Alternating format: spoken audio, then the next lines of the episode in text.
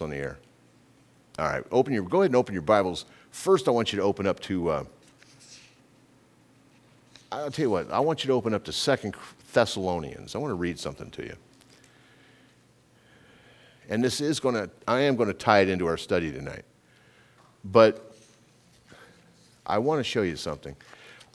Once again, I was watching uh, one of the Christian news broadcasting agencies, which I probably shouldn't do, because anymore they're just as bad as the rest of them, but as far as misinformation goes. But they were talking about this uh, revival that was that's going on in a part of the country, which I won't even mention. And at first I was very excited about it. I mean, who doesn't want to hear revival? I'm praying for one right here. I really am. But I know there's only one way that's going to happen, and we're doing it. And that's going through the Word of God. It's the Word of God that produces revival. It really does. Church history, all you got to do is read it. It's, it. You can't have one without the other. It's not just prayer. It's prayer and the Word of God. That's how it always starts. It always has.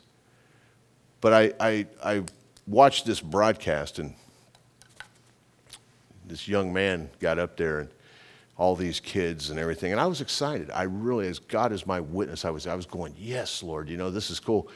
Until this kid opened his mouth. When his kid opened his mouth, it wasn't what he said. I want you to understand, it wasn't what he said.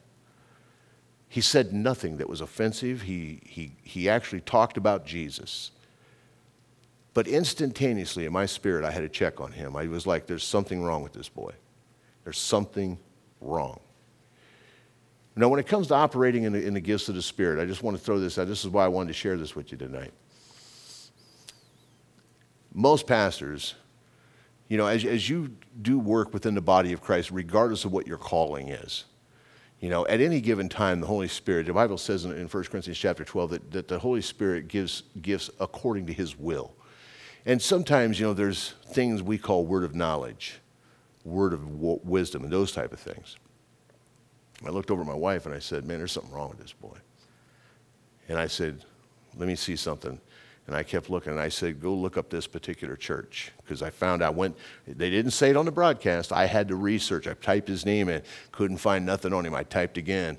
My wife knows I'm like, I'm like Gruff the Crime Dog. When it, I am. You ever seen that commercial? I'm Gruff the Crime Dog. If I want to know something, I'm going to find out. Am I telling you right? If I got to search for months to do it, I will find, you know. So I finally found the church this boy went to, and I knew it. And I told her, I says, look up that church for me. So she's on her computer. Read me his statement of faith. Read me what he believes. And I knew. I knew it. I knew it. You know, this kid, you know, these guys deny the Trinity of God. They believe a lot of things that are just absolutely, matter of fact, in Christendom, within Orthodoxy, which our denomination is part of, Orthodox Christianity. What's the word orthodox means? It just simply means the way, the straight way. It's, it's the way that's been accepted. I'm not talking about dead orthodoxy. I'm talking about the truth, okay? And most denominations fall within that. But there's a few within Christendom that do not. And they teach heretical teaching. My only point is, is that all it took was the Holy Spirit telling me there's something wrong here. Guard your heart. Don't listen to this. Because I want a revival. Do you understand what I'm saying? I want it. I want it bad. I was telling one of the pastors this morning, you know, I said, because, uh, you know, I, and I've told you the story, but for those listening on radio, maybe it, need, you know, it needs to be reiterated. You know, I, I took some flack coming here. I'm not putting that on you because you guys have been here for a long time, but I, but I did because I came from outside. You know, and I was part of the brotherhood of pastors, and it was like, how could you go to a Methodist church? You poor backslidden heathen, you, you know. That's that's the way I was treated. I, I'm not I'm not exaggerating, am I? No. Uh, hopefully they've changed their mind because I'm I'm filling them in constantly on what God's doing here because it's a marvelous thing. I've learned. Hopefully you guys are learning. We're all learning together.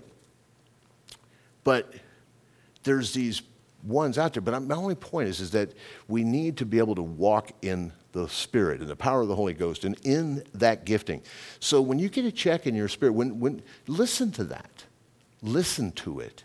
It's the Holy Spirit trying to protect you from error. Let me let me read you something. And then we're going to, and I'm going to tie this in tonight. It's uh, so it's it's it's part of our study. Second Thessalonians. Now, of course, Paul wrote this to the church of Thessalonians, and in he's talking about the end times, which I believe that we are in. Second Thessalonians chapter two. Chapter two. I'm going to start in verse one. But we're living in the last days, gang. Now think about this for a second. Did you ever think in your wildest dreams, and I know we have some older people here, but I'm, I'm no spring chicken. But in my lifetime, I never thought I'd ever see the time when we're, we can't discern which bathroom to go into. Did you ever think that you would ever hear that?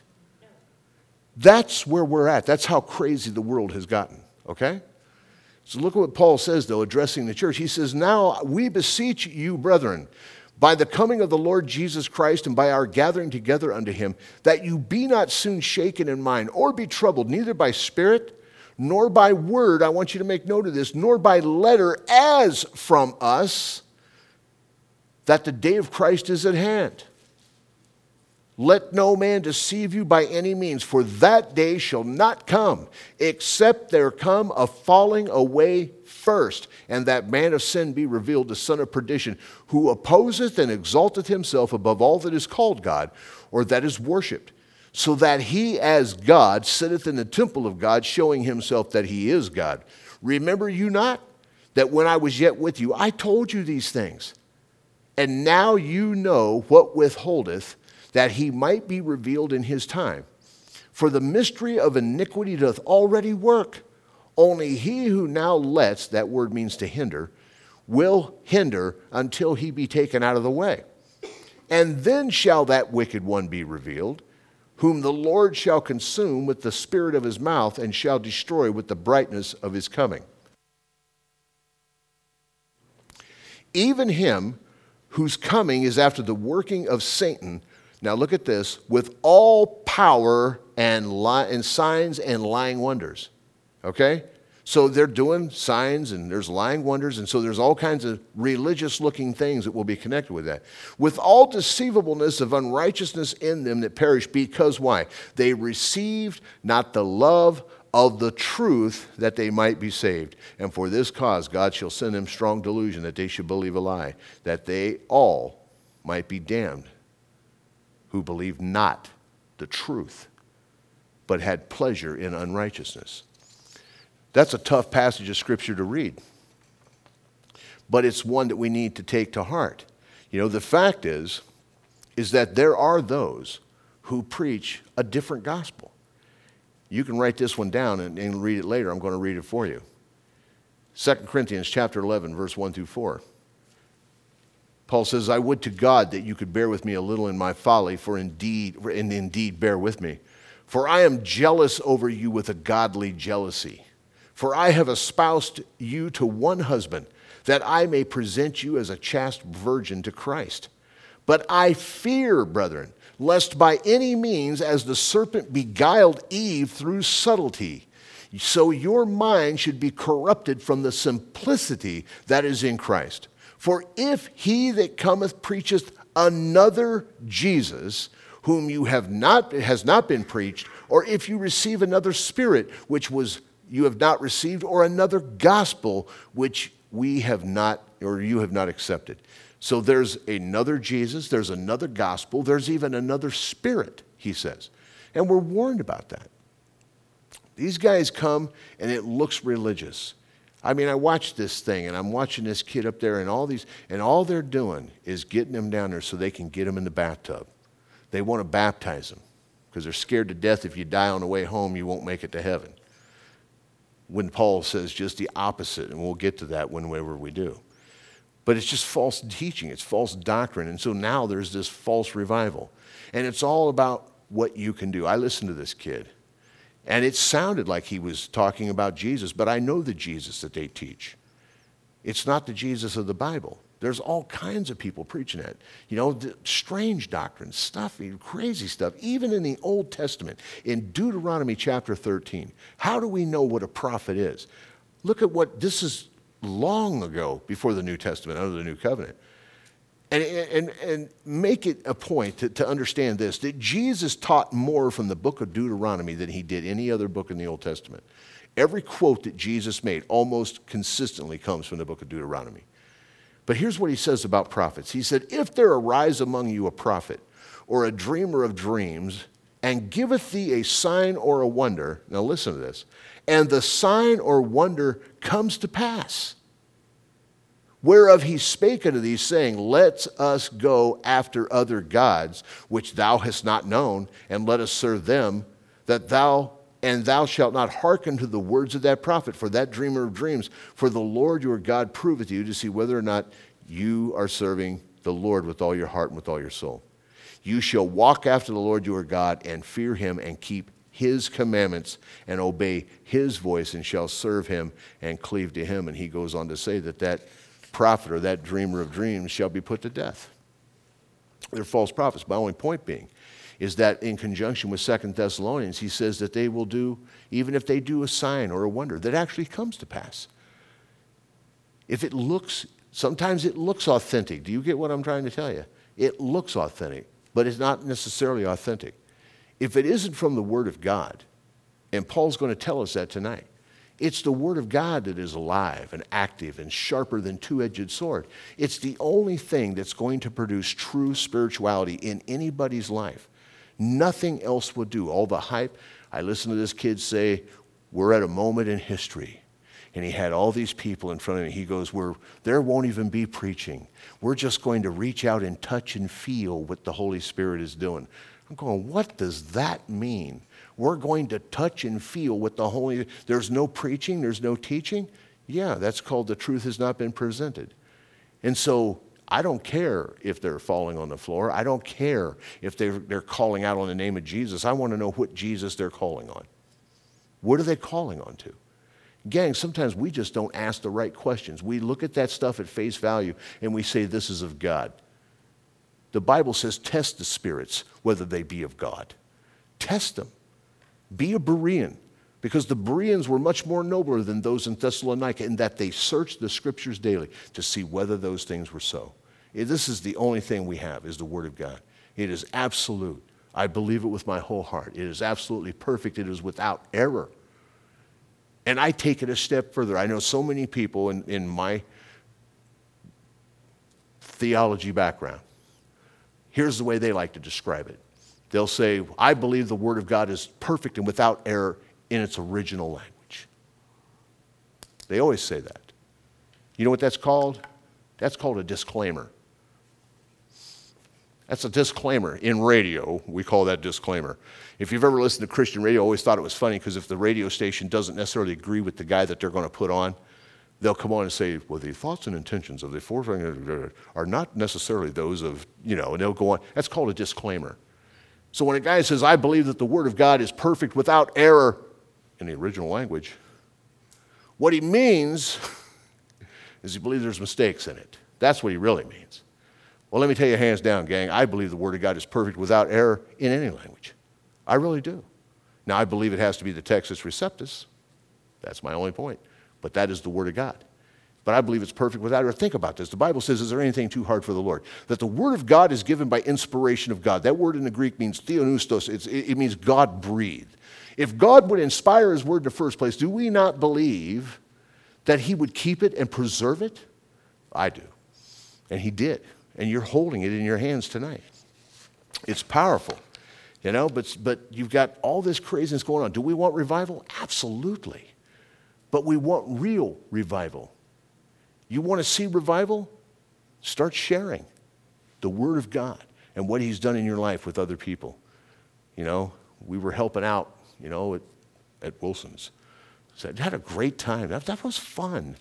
I really enjoyed it. My knee was acting up on me, but I had fun. I was running the carts around and stuff. But I got an opportunity to just talk, you know, with the young men. And, and, and you know, ask people.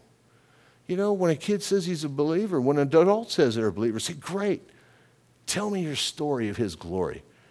We had a, a couple over for dinner uh, Friday night. It was great. What a blessing that was. Probably the first hour and a half, all we did was tell it. Let me hear your story about how you came to know Jesus Christ. Wasn't it great? We had, and we sat there and we just got to share stories one after. Here's how I came to the Lord. You know, and I was making a point. I was kind of preaching a mini sermon. Not you, Doug, really?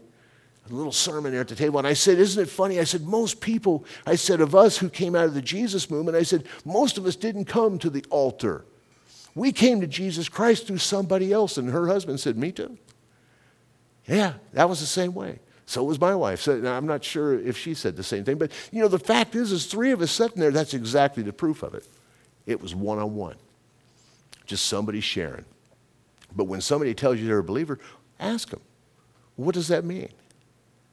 What does that mean? What do you mean? What do you, what, what is it that you believe? Because think about it, gang. The Bible says in James, and then we're going to jump into our study. The Bible says in James, you believe there's a God? You do well. The devil also believes and trembles. So once again, what is it that you believe? You've got to ask yourself. So I just simply asked him. I said, now, of course, I made friends with him. You know, I like to think I'm pretty cool for being an old man. You know, when you're dealing with a kid seventeen years old, he's looking at me, I'm an old man. You know what I mean? I'm just an old man with a tattoo on his arm, and I was hoping that maybe that would be something. He goes, hey, what about that tattoo? What's that mean? I said, oh. Right. So I started explaining to him. Of course, it's got Ecclesiastes. And I started, it was a little opening there. So I kind of befriended him. Saw the tag on his shirt. I said, hey, so you must be a part of, you know. And he says, well, kind of. Kind of. Hmm. Is that kind of going swimming? I mean, are you like half wet? What, what, what, what does that mean? He goes, he goes, well, you know, he kind of hemmed around about it, you know. And so I just kind of, you know, gently nailed his feet to the floor. I said, well, tell me, you know, do you believe in Jesus? Well, yeah. Well, what do you believe about Jesus? And he couldn't tell me. I said, do you understand the gospel? He goes, and he was, I said, look, you ain't got to lie to me, son. I might not even see you again. I don't know. I might drop dead tonight. I don't know. Lord calls me home, brother, I might not see any of you anymore. I don't know. So you got to lie to me. I ain't gonna, I'm not judging you. We're just out here pushing carts around, having a good time. You know, we're just asking questions is all we're doing. I said, do you know the gospel? Do you understand it? No, I really don't. He goes, I really don't. I said, well, I asked you a minute ago if you believed it. You said yes. Now you're telling me you can't explain it. I said, so you're telling me you believe in something that you can't explain. Is that possible? And this sixteen-year-old kid looked at me, he goes, no, it's not. I said, you're right, absolutely right. How can you believe in something that you can't explain? How can you believe? And we're talking something, gang, that has eternal consequence to it. Do you, we get that, right? Do we understand that? We're talking about eternity is on the line here. This isn't some superficial thing. This isn't whether or not he's going to graduate. I looked at him and I said, you know, there towards the end, when I finally explained to him, I said, now, do you believe that? He said, yeah, I do. I says, and brother, you want, you want to make that right today? Because I'm telling you, I said, you never know what's going to happen tomorrow. You don't know. Make it real from now on. Let's make it real. You know, I just asked the right question. And I'm not saying it's me. It's not me. I just happened to ask. Sometimes they don't know because we just don't ask. And when we do ask, maybe we're not asking the right question. You know, just because somebody tells you they're a believer, like I said, I'm going to keep, I told Dave today, I warned him, I said, I'm going to use your quote over and over again because it was good. He was in the nine forty-five here a few weeks ago, and he said, you know, it's kind of funny, you know, because I kind of, I fancied myself a Baptist. I shouldn't tell that anymore because actually on my dog tags, Roger's been to my house, on my dog tags it says Baptist on it, you know, which is funny because I wasn't nothing. I mean, they asked me what religion I was, and I thought I thought Baptist was a religion. I didn't even know it was a denomination. That's how stupid I was as a kid. So I, I was nothing, but that was the church that we kind of went to when we did as a kid. So, but here's what Dave said. He goes, you know, it's funny. He said, the Baptist, he said, everybody that walks in the front door, they don't think any of them are saved. He says, and if you're a Methodist, he says, we think everybody that walks in the front door is already saved. And I added to it, and I says, and neither one of them is correct. Neither one of those are correct. We don't know. But we want to help people come to that place where they not only understand the gospel, but they're able to articulate. Because I told him, I said, told this kid, I said, you believe in fire, right? He said, yeah. I said, why? And I kept drilling him home. I said, son, I said, check me on this. Test me. I said, go to school. I said, talk to your friends and ask them what they believe. I said, when they tell you what they believe, ask them why. You don't have to get theological. You don't have to know a ton of scripture. Just ask them, why do you believe it? I said, I've led more Mormons to, to the Lord asking that simple question. When they would come to my door, of course, after a while, they, you get put on what they call the blacklist. They don't come to my door anymore. And so they come to the house, and I simply invite them in. I, I've got taken heat for that because, you know, that's a whole other thing. But anyway, I do anyway. I love talking to them because we were sitting in my house, and of course, I'm a studier. You know, I love teaching the Word of God, and so I have read and studied Mormonism and all kinds of other stuff over thirty years. So I had their books, and I had actually been to their temple, so I have the little stones. They, they actually sell these little mimical stones, and I wanted it because I use them as illustrations. And this kid was sitting in my house one day, and he looks up in my, my office, and he goes, "Wow, man, you, you've been to Nauvoo," because it's a brick. It says Nauvoo on it. That's where their temple, one of their temples, their, their first one was. And I says, "Oh, yeah, man, I've been to Nauvoo more times than I could count." He goes, "Wow, did you study the Book of Mormon?" I said, "Brother, I've read that thing more times than I could count." He goes, "Do you believe it?" I said, "Before I answer that, let me ask you a question. Can we do that?" And, of course, there are always two of them there. And it's always funny because they're about seventeen, eighteen years old, and their little tag says elder. When you hit fifty-eight, then you call yourself an elder. You know what I mean? Otherwise, forget it. And everybody here it's an eighty going, "Yeah, Doug, and when you hit my age, you call yourself an elder." So I know that. But anyway, they're sitting there, and the kid looks up, and he goes, "Sure." I said, "Do you believe it? Do you believe it?" And here's what he said. And I'm sharing this with this kid Saturday. He said, "With all my heart." I said, "You believe it with all your heart? Why? Why do you believe it?" And here's what he said. He goes, "Well, you know, my grandfather." I said, "Stop. Stop. I didn't ask you what your grandfather believed. I asked you what you believed. You said you believed it with your whole heart, and I'm asking you why." And he looked at his little buddy, because they always come in twos. One of them's the older guy, and the one's the newbie. And the newbie's sitting there, and he's going, "I've already got him baffled. He ain't saying nothing." And he looks at the other kid, and he's lost, and he goes, "Well, my my my dad and my mom." I said, "Stop. Didn't ask you about mom and dad. You said you believed the Book of Mormon with your whole heart. That's what you said." "I do. And I'm asking you why." And he couldn't answer it. He, he got so frustrated, so frustrated. And he goes, "Well, let me ask you a question." And I said, "Go ahead." And he was mad. And actually at the house, we had a bunch of women in the house from our church at that time. They were having a women's meeting downstairs. I'm up in my office, and they heard this yell. And I heard somebody start to come up the doors. I just stuck my head out. I said, "I've got this. Got it all handled. It's under control." The kid goes, "Let me ask you a question." I said, "Go ahead." He goes, "You read the Bible?" I said, "Yes, I do, brother, every day. Every day." He goes, "You believe it?" I said, "With my whole heart." He goes, "Why?" And I said, "I'm glad you asked. Let me talk to you about prophecy." I said, "You know what? Let me give you, let me give you an acronym. I call it MAPS, manuscripts, okay? Autographies, prophecy, and science. I have put every one of those to the test up against the Word of God, and I've come to the conclusion it is absolutely accurate. You can't find a flaw in it, and it is the convictor of men's hearts, and if they believe it, they shall be saved." And I can show them to you. "You got time, son, because I'll take you through every one of those prophecies." There's four hundred forty-eight of them in the Old Testament talking about the first coming of Jesus Christ, and there's over eight hundred talking about the second coming. How long you got?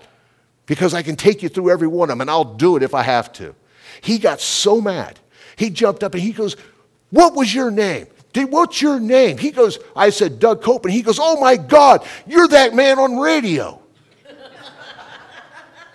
I said, "You're absolutely right, son. You deceived Brother Thomas." And that's an old story. Maybe I told it to you. One of their buddies, one of the missionaries that were there two years prior, I had led to the Lord. And Brother Thomas went back to Utah, and he began to preach the gospel. And when they wanted to know where he heard that heresy at, he pointed to me. I've, I've kept that kid in prayer the whole time, but they had passed that along to them. Here's my only point. I told this young man, I simply asked him, I said, "Son, what do you believe, and why do you believe it?" I said, "It matters why. You have to know why." Listen, there's other Jesuses being preached. Paul said it, I didn't. We just read it. There's other gospels being preached. Paul said it, I didn't. He said there would be another spirit that would be preached. Paul said it, I didn't. We need to be ready always, the scripture says, to give an answer to every man who asketh of the hope that lieth in thee. We need to do that, gang. And, and how do we do that? We study the Word of God.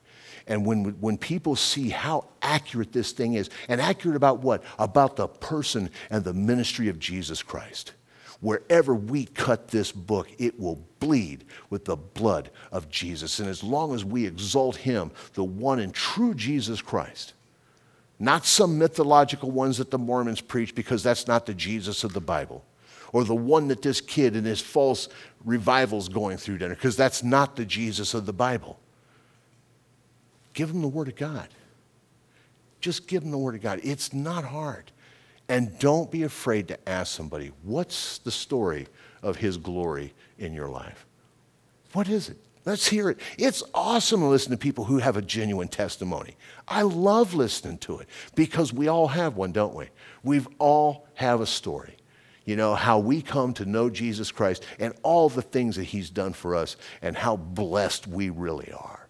You know, oh, let me tell you, you know, what the Lord's doing in my life this week. It was cool. It came in this morning. It was like, hey, you know, I helped some kid, you know, come to come to know Jesus, you know. But that's happened so many times since I've been here. I love it. You know, but you know what? It would happen no matter where I was at, because pretty much that's what I do. I always tell my wife, she goes, well, how can you do it? That's what I do. I love talking about Jesus. I really do. But don't think you've got to be able to quote a million scriptures to do that. Sometimes it only takes one, you know. But most of the time, we just need to ask. You want to see a revival? Then ask people. Take them to the Word. Take them to Jesus, you know. Uh, we went out to lunch today, and it was really cool. Uh, there were several couples there uh, from the church, and that had happened before. And uh, everybody wanted to come over, and it was very encouraging, and, and, I, and I really enjoyed that. And then when we got ready to leave, the little Oriental girl came up, and she goes, uh, oh, your bills are paid. And I went, wow, really? Praise the Lord. It tasted better for some reason after I found that out. It did. It was like, wow, that's really good, you know. Uh, but but what a blessing it was. But every one of them, every one of them, and they were all older people like us, started to voice their concern to me about what they wanted to see. And consistently what they said was, man, we want to see people get saved, you know. Every one of them. They want to see people get saved. They want to see people. And I said, me too, man. Me too. This world is short on time. If you think we were living in the last, I mean, when I, you know, when I came to Christ was, was many, many years ago, and we believed wholeheartedly we were living on the brink then. I never thought I'd ever see a day that I'm seeing today. You know, we've got this Wake Up America thing coming up, this, this day of prayer. Billy Graham has been traveling the whole United States trying to get America to wake up, you know? I'm telling you now, though, when you read Isaiah, oh, man, I love him. One of the best, you know, David Jeremiah, one of the best sermons I ever heard him preach. I was live. He he came to our Bible college. We were having our conference there. And he got up, and, and he was speaking. And, and one of the things he said, of course, he always dresses in a suit. And every Calvary pastor is always dressed in Hawaiian shirts. And so he's got nine hundred pastors in front of him. He goes, you know, you guys are coming. You guys crack me up. He goes, I love coming here. He said, but I always feel out of place because I'm the only one without a Hawaiian shirt on, you know. And but he taught this sermon. And, and I can't remember most of it, but I remember this. Because that few words, boy, it hit me in the heart. He says, when you're fifteen years old, and people say, man, what potential that kid has. Look at the potential this young man or that young woman has. Look at that potential. He said, that is a statement of great expectation. He says, but man, if you reach my age, which he was in his sixties, late sixties at the time, he said, and somebody says, man, he had such potential. He said, that is a s- statement of opportunity lost. His point was, was that, man, if we're going to win people to Christ, today is the day.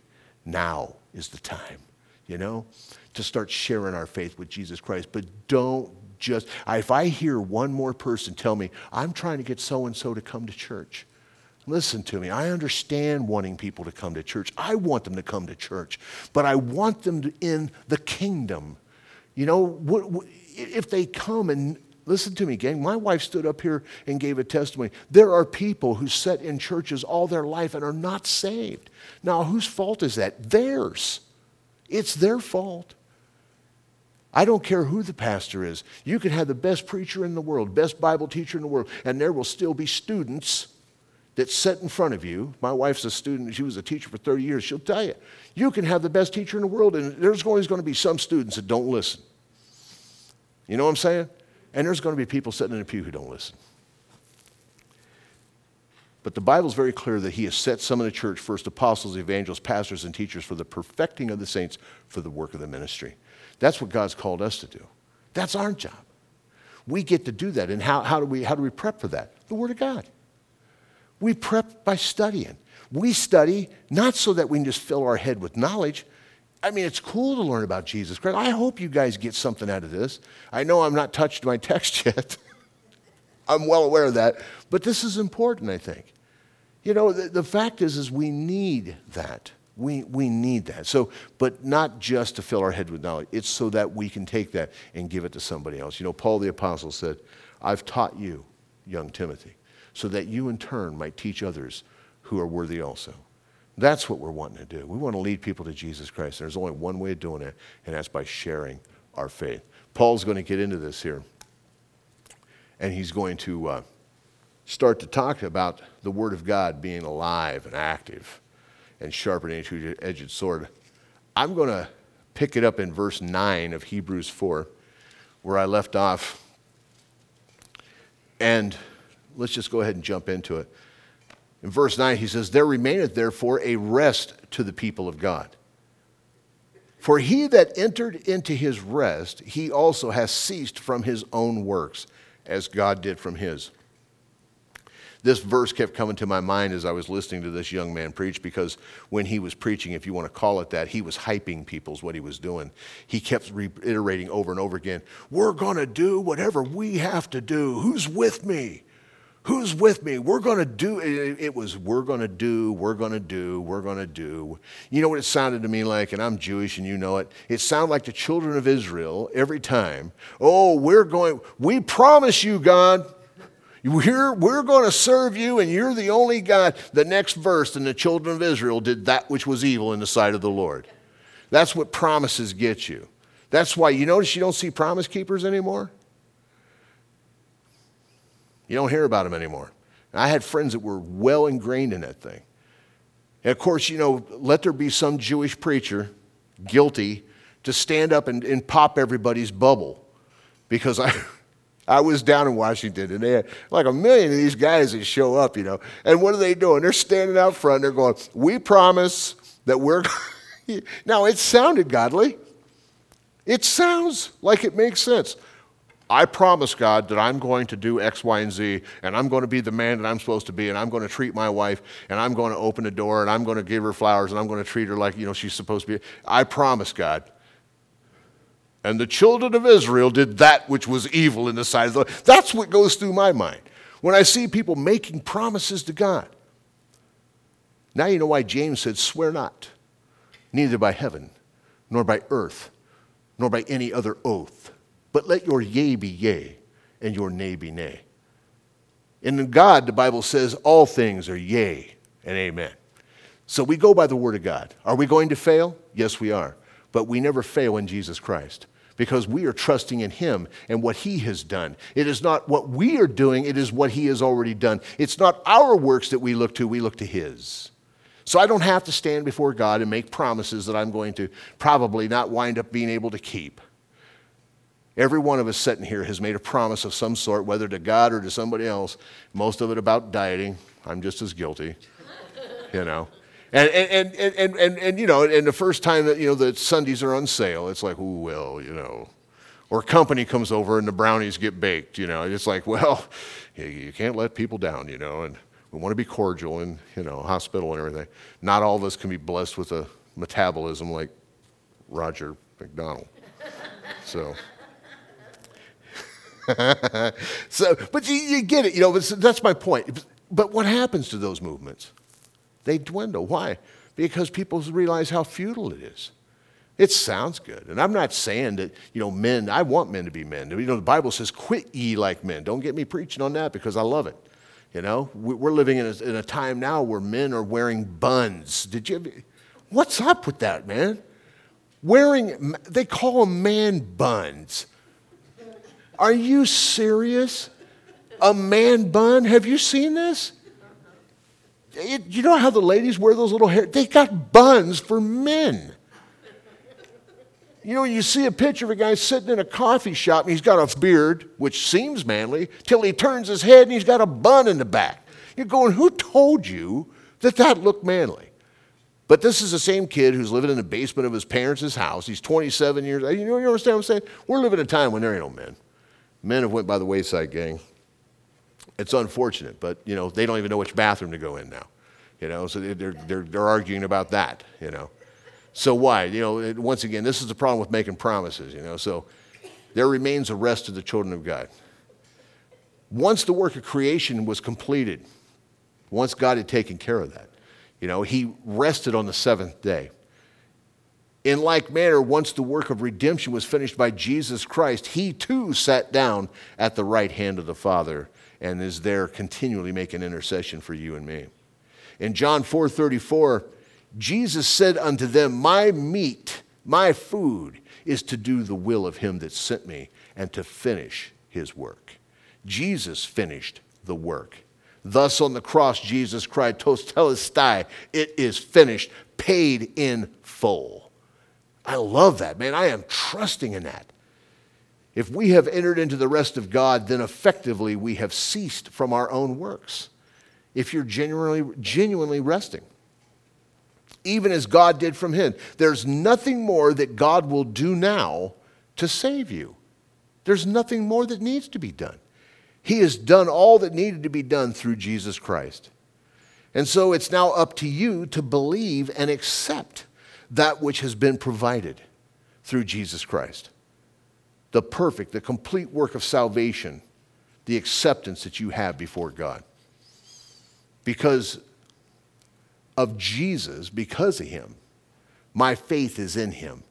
I'm accepted by him. I'm accepted in him. As the Apostle Paul said, we are accepted in the beloved, Ephesians one six. We're accepted. You don't have to do anything. You got to make no promises to God. You ain't got to stand and raise your right hand and say, I will do this, because you're not going to keep it anyway. You lying. Be honest with yourself. Embrace the finished work of Jesus Christ. You know what the beauty of walking in the Holy Spirit is? Is that I want to do right. You want to do right. We all want to do right. But it's a supernatural work that has to be done by God.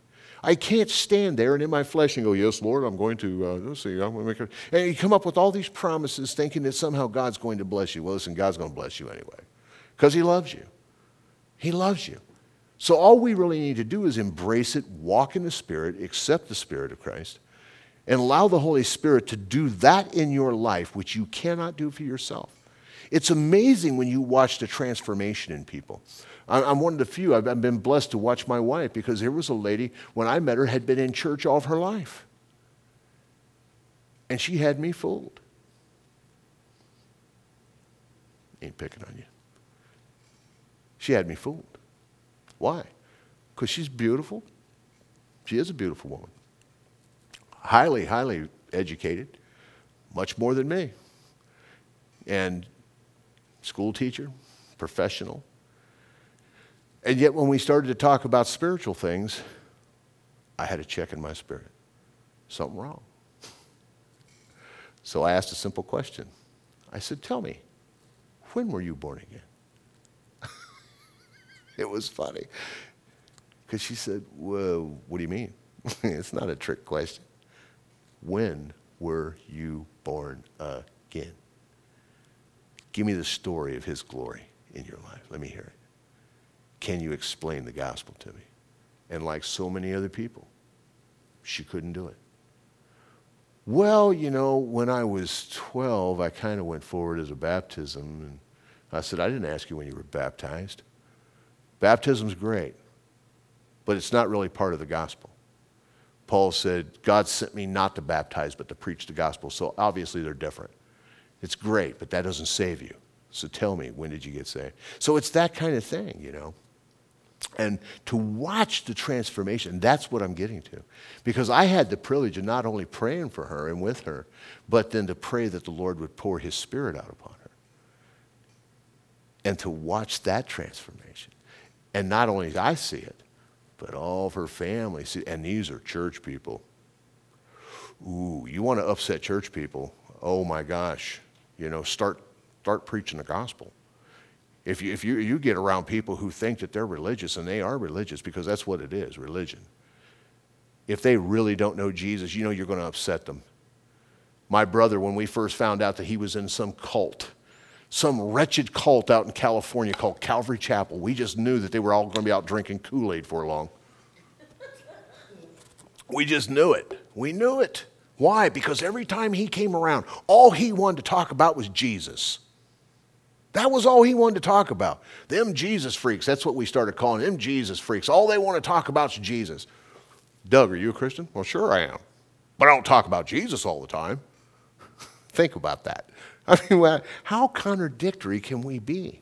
And yet, there's a lot of people who hold that testimony. And I did too when I was a very, very young man. I didn't know any better. Paul said, the things that I did, I did my ignorance, nothing knowing. And my wife was the same thing. And the blessing thing is to watch her go from that and then to watch her preach and to see the reaction that people have to her speaking. Because it ain't her. It's the Holy Spirit. That's what they react to. And that's the difference, you know. So it's amazing when we see that. But it's all because of Jesus. So look at verse eleven. He says, so for those that want to labor, for those that want to labor, because there's people who really want to work. They really do. Paul says this, let us labor, therefore, to enter into the rest, lest any man fall of the same example of unbelief. I've always found this verse to be a little humorous when you read it, because it just seems almost a contradiction in terms. You know, labor into the rest, labor to get into rest, you know. Work to not work is what he's saying. Isn't it funny? However, the Holy Spirit speaking through Paul knows the heart of man. That's what you got to read. The Holy Spirit knew. He knows how we are. He knows that we have a hard time with that. To those who want to work, who want to labor, Paul says, if you want to labor, then labor, enter into the rest. Because you'll be challenged at every step when you do. When you really set your mind to it and you get your hands around the fact that Jesus has done it all and you decide you're going to rest in the Lord. I'm just trusted in Jesus. That's, when you get to that point, don't think that you won't be challenged in it. You will. Absolutely you will. At every turn, the enemy will come alongside, and at every point, he will tell you you can't do it. You can't do that. You can't just rest. You can't live a life of purity. You can't live a life of righteousness. You can't do it. Don't believe it for a moment. It's absolutely possible. For it's God that worketh in you, both to will and to do his good pleasure.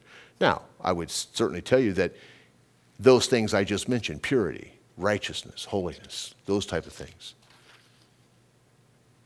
Try to do those things on your own. Stand up and promise God you'll be holy. I don't advise it, but try it. Oh, Lord, I'm going to be holy. Oh, Lord, I'm not going to do this, that, or the other sexual thing that I talked about with my buddies in secret. I'm not going to do that. I'm not going to take that drug. I'm not going to, whatever that thing might be that we think, you know, I'm going to promise God I'm not going to do it. Try it. And the devil will see to it that you do. He'll put every attempt in your path. Why? Because he knows. He knows if you're trusting in yourself, if he thinks that you can pull yourself up by your bootstraps, he knows you will fail. He knows it. And he'll come right alongside and he'll rub your face in it because you'll feel like a failure. And he knows it. Because when you do fail, and you will fail, it's not if, it's when. And when you do, he will come alongside and say, see, told you, you're just a wretch. I wouldn't go to church today. Look at how miserable you are. You call yourself a Christian. Well, I've had the enemy come against me so many times it isn't funny. And here's what I tell him. You know what? Jesus Christ is the one who took care of me, brother. And I'll tell you what, when I stand before the Lord, it's going to be him that God is looking at, not me. And thank God for it because I'm a wretch. In and of myself, I can do nothing. But boy, when I allow Jesus to do it, he does in me that work in which I cannot do myself. He's the one who does the transforming. It's the Holy Spirit that worketh out. So do I want to do good? Yes. We are created in Christ Jesus unto good works.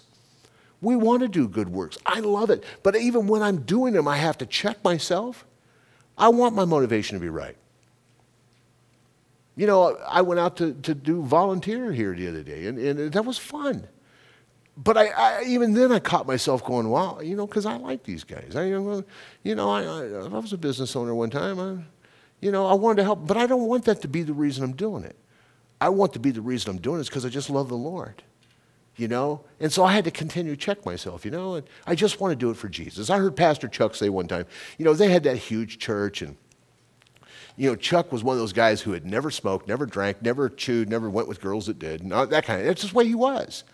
You know, he was raised in a, you know, a Pentecostal background and a kind of a, you know, they believed in a superficial holiness, but that's the way he was. And and he didn't miss nothing. I mean, you know, he's home with the Lord now. But here's what it did do to him. And he said when he would come in to church, he said he was always the first one there. And this is a huge church. I'm talking like ten, fifteen thousand meeting there on Sunday morning. It was a big church. So he would park in a parking lot. He says, well, as he was walking through, he would see cigarette butts laying all over the place, you know. And Chuck, being like me, anal retentive, he couldn't stay. So he started picking them up. And he, and he said the whole time he's picking them up, he's going, he's filthy smokers, he's going, you know, they are, and he's just growling, and says, and finally the Lord said, stop, what are you doing? Well, if they weren't smoking, they wouldn't be throwing these things. He's going, who are you doing it for? Who are you doing it for? If you're doing it for them, just quit doing it, Chuck. Now, if you're doing it for me, then quit griping. Quit griping. And he said it just changed his whole attitude, you know? I mean, you know, the, the problem is, is sometimes that can be, you know, our motivation can be skewed. So we just want to make sure that when we are doing anything, good works, because we want to. We want to glorify the Lord in the things that we do, but we want to make sure that our motivation is correct, you know? The children of Israel did not enter into the rest. They didn't have that peace. The devil wants you to work off in your, he wants you to work in your flesh. He knows it's going to produce failure. He knows you're going to mess up, and ultimately you're going to become dissatisfied with yourself. You're going to become self-condemning, even though the Bible says there is no condemnation to those who are in Christ Jesus. But he knows that's what's going to happen when you fail. So he's going to encourage you to try to do the things that I talked about, purity, righteousness, holiness. He's going to encourage you to do that in your flesh because he knows you'll fail at it, because he wants you to be frustrated. He doesn't want you to rest. But when you do rest, and you know, am I going to fail? Yeah, I'm going to fail. Because, you know, sometimes I'm probably going to pull out in the parking lot and some knucklehead's going to pull out in front of me, and I'm not going to like it.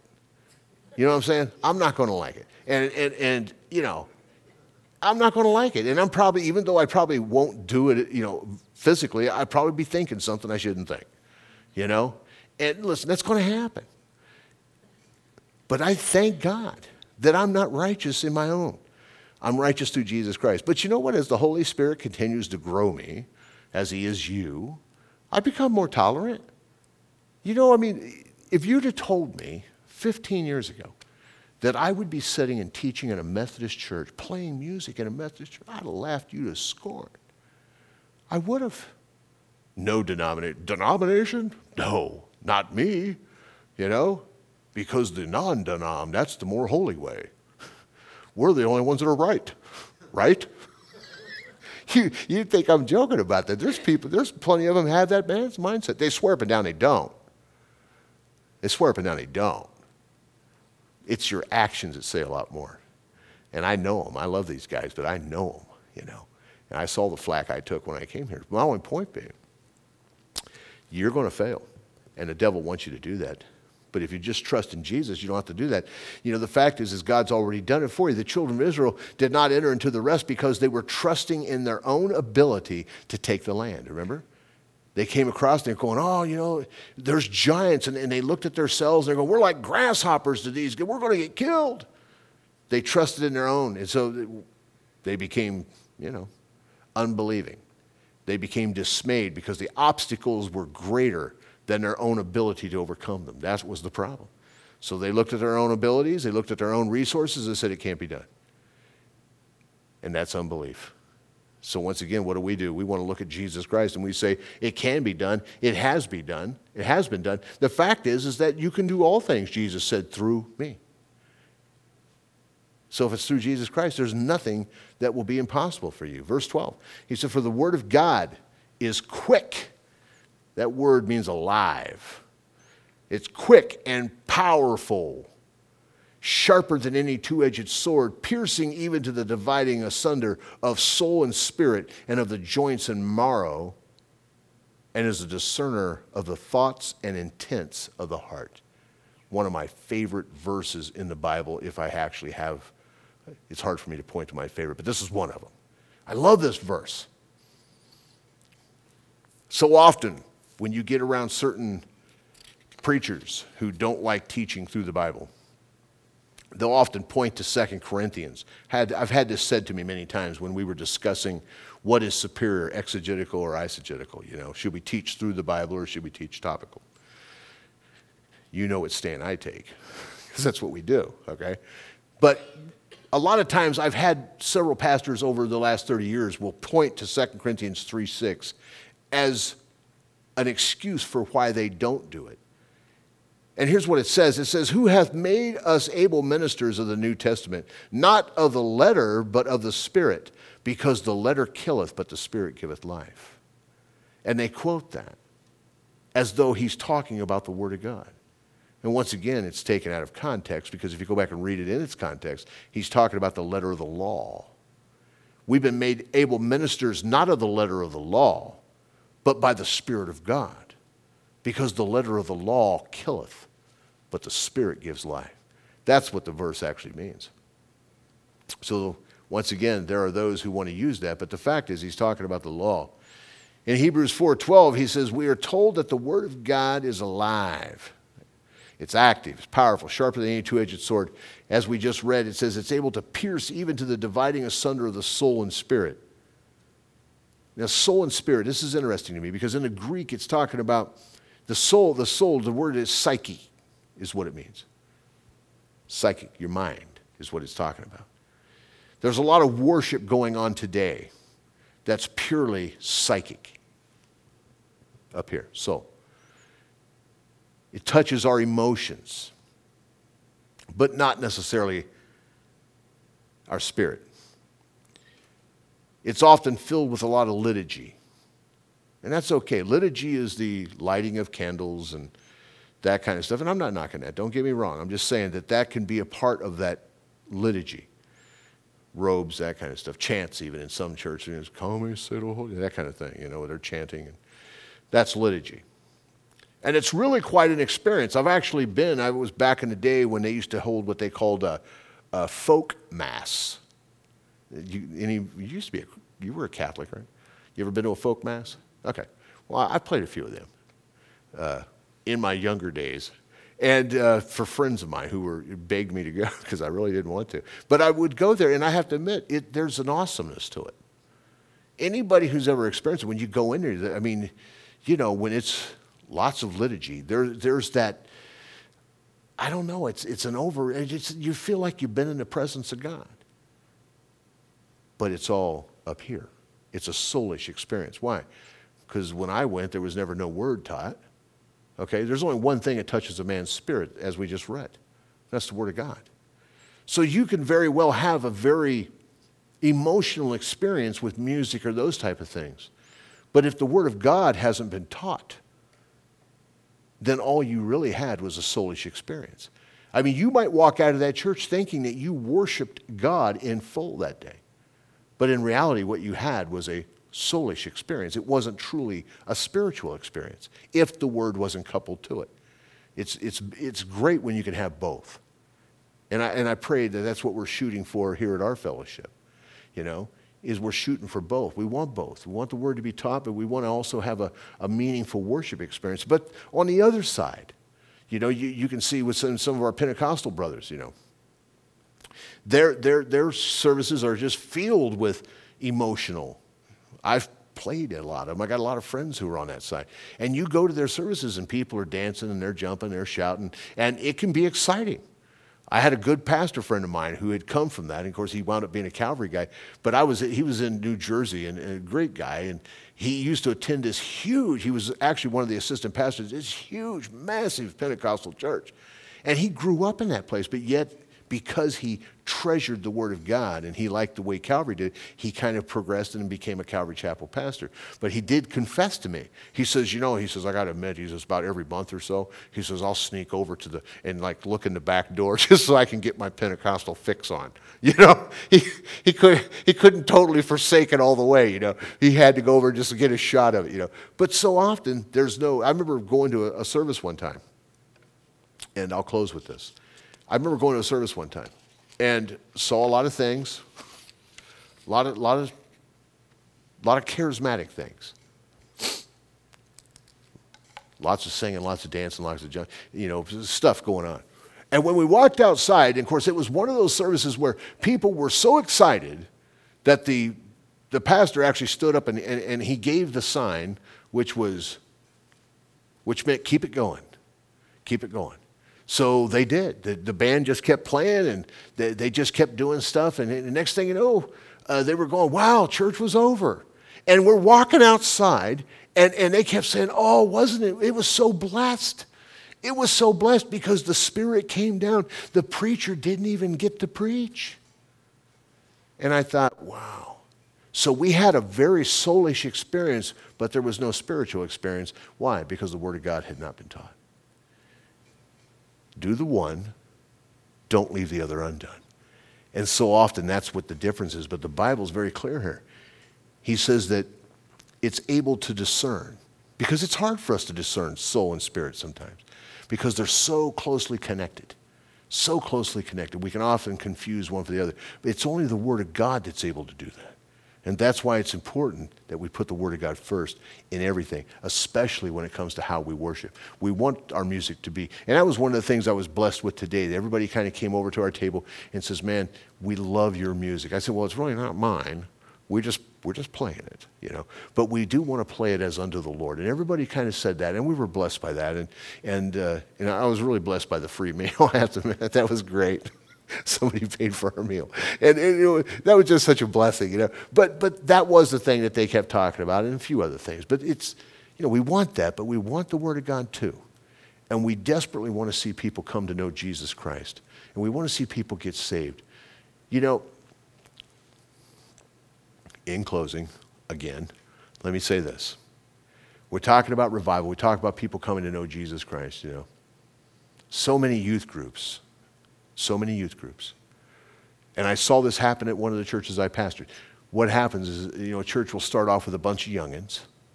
Those youngins grow up, and they're coming because mom and dad brings them. The youngins grow up. Next thing you know, they go to college, and they never come back. Sometimes they do, but a lot of times they don't. And the youth group is down to one or two kids. Why is that? Let me let me let me let me let me give you my summation of it. It's because they haven't reproduced. If you take two lambs, or is, is that right? A goat? No. What is what? What is a male? Is there a male lamb? Oh, you could tell I'm from California, can't you? I, I, my was a ram. A ewe and a ram. You take a ewe and a ram. If they're healthy, put them in a fence, put them in a field, let them eat. They will reproduce. They will.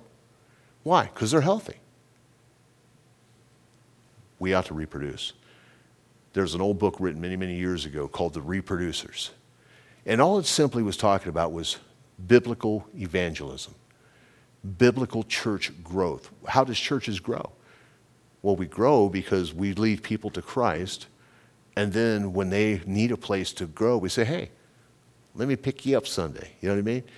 Now, don't get your cart before the horse, because that's often what happens. A lot of times, you know, as pastors, we can get up there and start saying, well, how come nobody brought anybody to Sunday school this morning? You, you, if all of you has just brought one person, you know, don't do that. It's not what we're talking about. What we're talking about is sharing your faith with other people, especially our youth, teaching them to do that, but giving them something that they can share. Once they have a genuine, genuine born-again experience with Jesus Christ, they will share that at church. They'll share it not at church, but at school and every other place. And then you'll see them bringing more kids in. And then you'll see youth groups that are reproducing. And the church does it, but it works the same way, even with adults. You know, healthy sheep reproduce. So our goal at Marne, right, is we want you guys to be the best fed and the most loved sheep in the pasture. You know what I'm saying? I mean that sincerely. The best fed and the best loved sheep in the pasture. And I hope you guys feel that way. Father, we love you, and we do thank you so much for all that you do for us. Lord, we ask that your word would go forth, Lord Father, to everybody, not just people sitting here, Lord Father, but but on the radio. We just want to see people come to know Jesus Christ. And so, Lord, we ask that you would use that and just let your word go forth and do what it always does, Lord Father, and that is exalt Jesus Christ and draw people to you. We love you and we thank you. In Jesus' name, amen.